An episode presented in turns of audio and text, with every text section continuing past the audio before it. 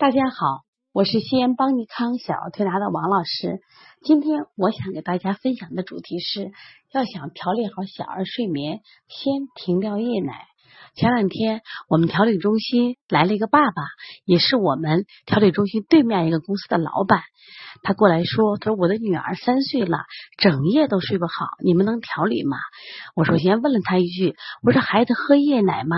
他说一定要喝呢，因为人家都说呀，这个喝夜奶有利于这个睡眠。我说喝了夜奶为什么孩子睡不好呢？他说我的孩子一天要喝8顿的奶粉，而且全是进口的奶粉。我说这就是你孩子睡眠不好的原因，体内多余的热量太多了。我说一定要至少把夜奶停掉。爸爸不答应了。为什么要停掉奶呢？我们孩子要长个呀，我要多喝奶才有营养呀，而且我的孩子长得比别人孩子就高呀。我说你继续喝下去的结果，你的孩子的发育就会越来越差。那么为什么我要提倡提掉夜奶呢？因为这个奶啊，它是一种食物，特别是在孩子在0到1岁的时候，是它主要的来源，它里边的含脂肪量是比较高的。所以说一个3岁的孩子，如果在睡前再喝顿奶，等于他又吃了顿饭，那么他的五脏系统都要为这顿饭进行消化，所以孩子不得其眠。所以我们现在很多人都在孩子睡前给孩子喝奶，切不是对他的牙齿有啥腐蚀作用。那么这类的孩子实际上他即使睡着了，他满床打滚，他的睡眠质量会非常的差。我们有个妈妈生动的形象把他的孩子比喻成爬墙虎，他说我的孩子呀，每天晚上睡觉呢都在找凉的地方，他趴着墙睡。还有一个妈妈说，我们家的床1.8米的床，睡着睡着找不见我的孩子了，原来掉到地下了。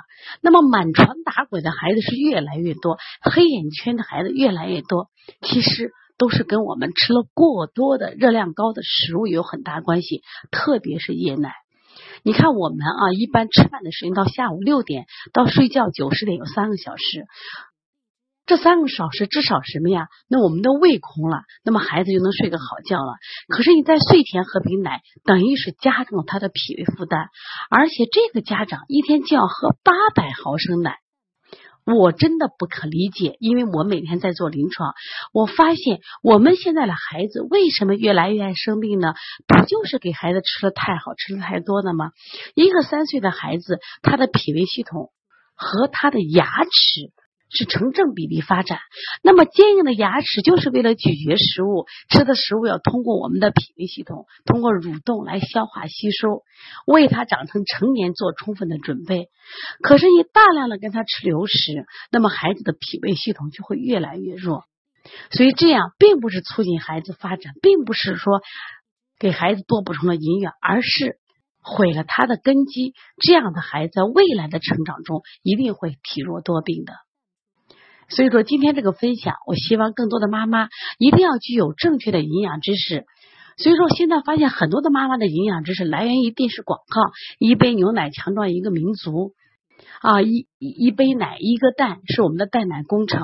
但是呢，我们现在看到我们现在的孩子真的不是缺乏营养，而是营养太多了，孩子的脾胃虚弱而不能驾驭消化这些营养，导致我们孩子生病。就像我们养花一样，如果我们施肥过多，是不是会把根沤死？